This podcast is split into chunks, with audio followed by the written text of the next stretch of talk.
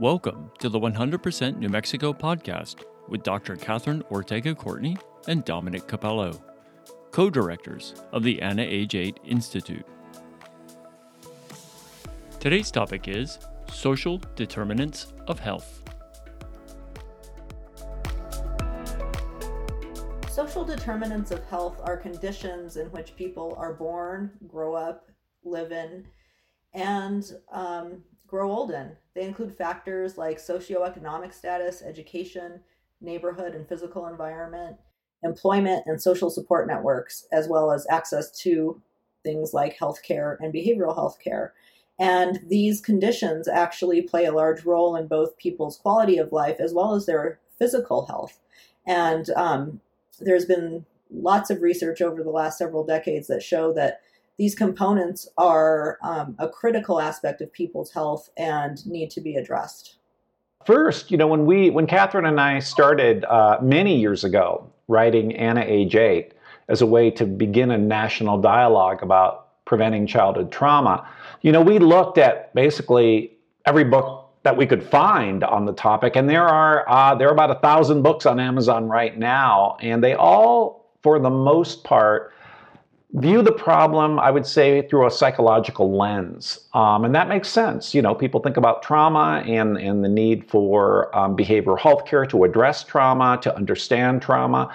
We did not use that lens. We certainly acknowledge the lens. We certainly acknowledge the importance of, of behavioral health care in treating the problem, but our lens was the social determinants of health.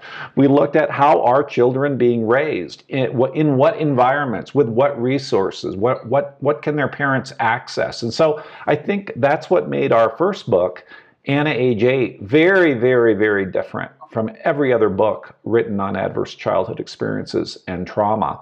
And that thinking um, stayed with us as we developed 100% Community. Uh, so the social determinants of health is something that we talk a lot uh, about a lot in our course and, and as we engage in the initiative, as we talk to lawmakers. And um, another interesting part, and as you read more about it, and there's decades worth to read, um, of late, one social de- determinant of health is technology and access to technology.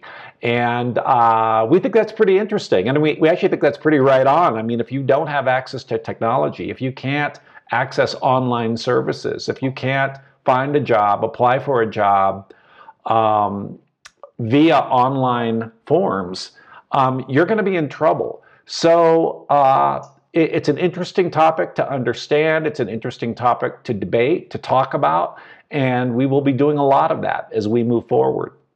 Several government agencies can and do track some social determinants of health. So we do know things like how many people in a certain zip code are living below the poverty line, how many students at particular schools qualify for free and reduced price lunches. What we don't know is sort of the deeper aspect of the social determinants, which include access to services. And that's where our 100% community survey comes in. So, along with the data provided by state and local agencies, we can also know what are parents' perception of access to services and how is that community doing as far as making those resources readily available and accessible to our families.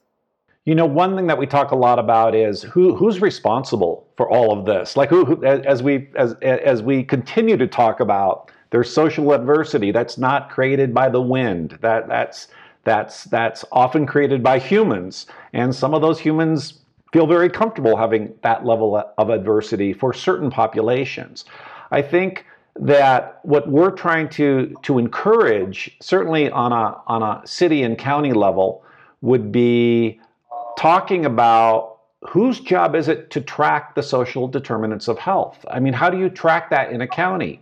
Um, yes, there are many surveys. Yes, we have a survey, but ultimately, someone, some government agency, some institution has to say, this is a vital part of what government does. This is what we do. Because if we track the social determinants of health, then we know how 100% of our residents are doing. That's it for this episode. Thank you for listening. Feel free to contact the Anna Age 8 Institute via email at annah8 at nmsu.edu. To see a full list of available podcasts and to learn more about the 100% New Mexico initiative, please go to 100nm.org. To learn more about the Anna H. Institute, part of the New Mexico State University College of Agriculture Consumer and Environmental Sciences Cooperative Extension Service, please go to annah8.nmsu.edu.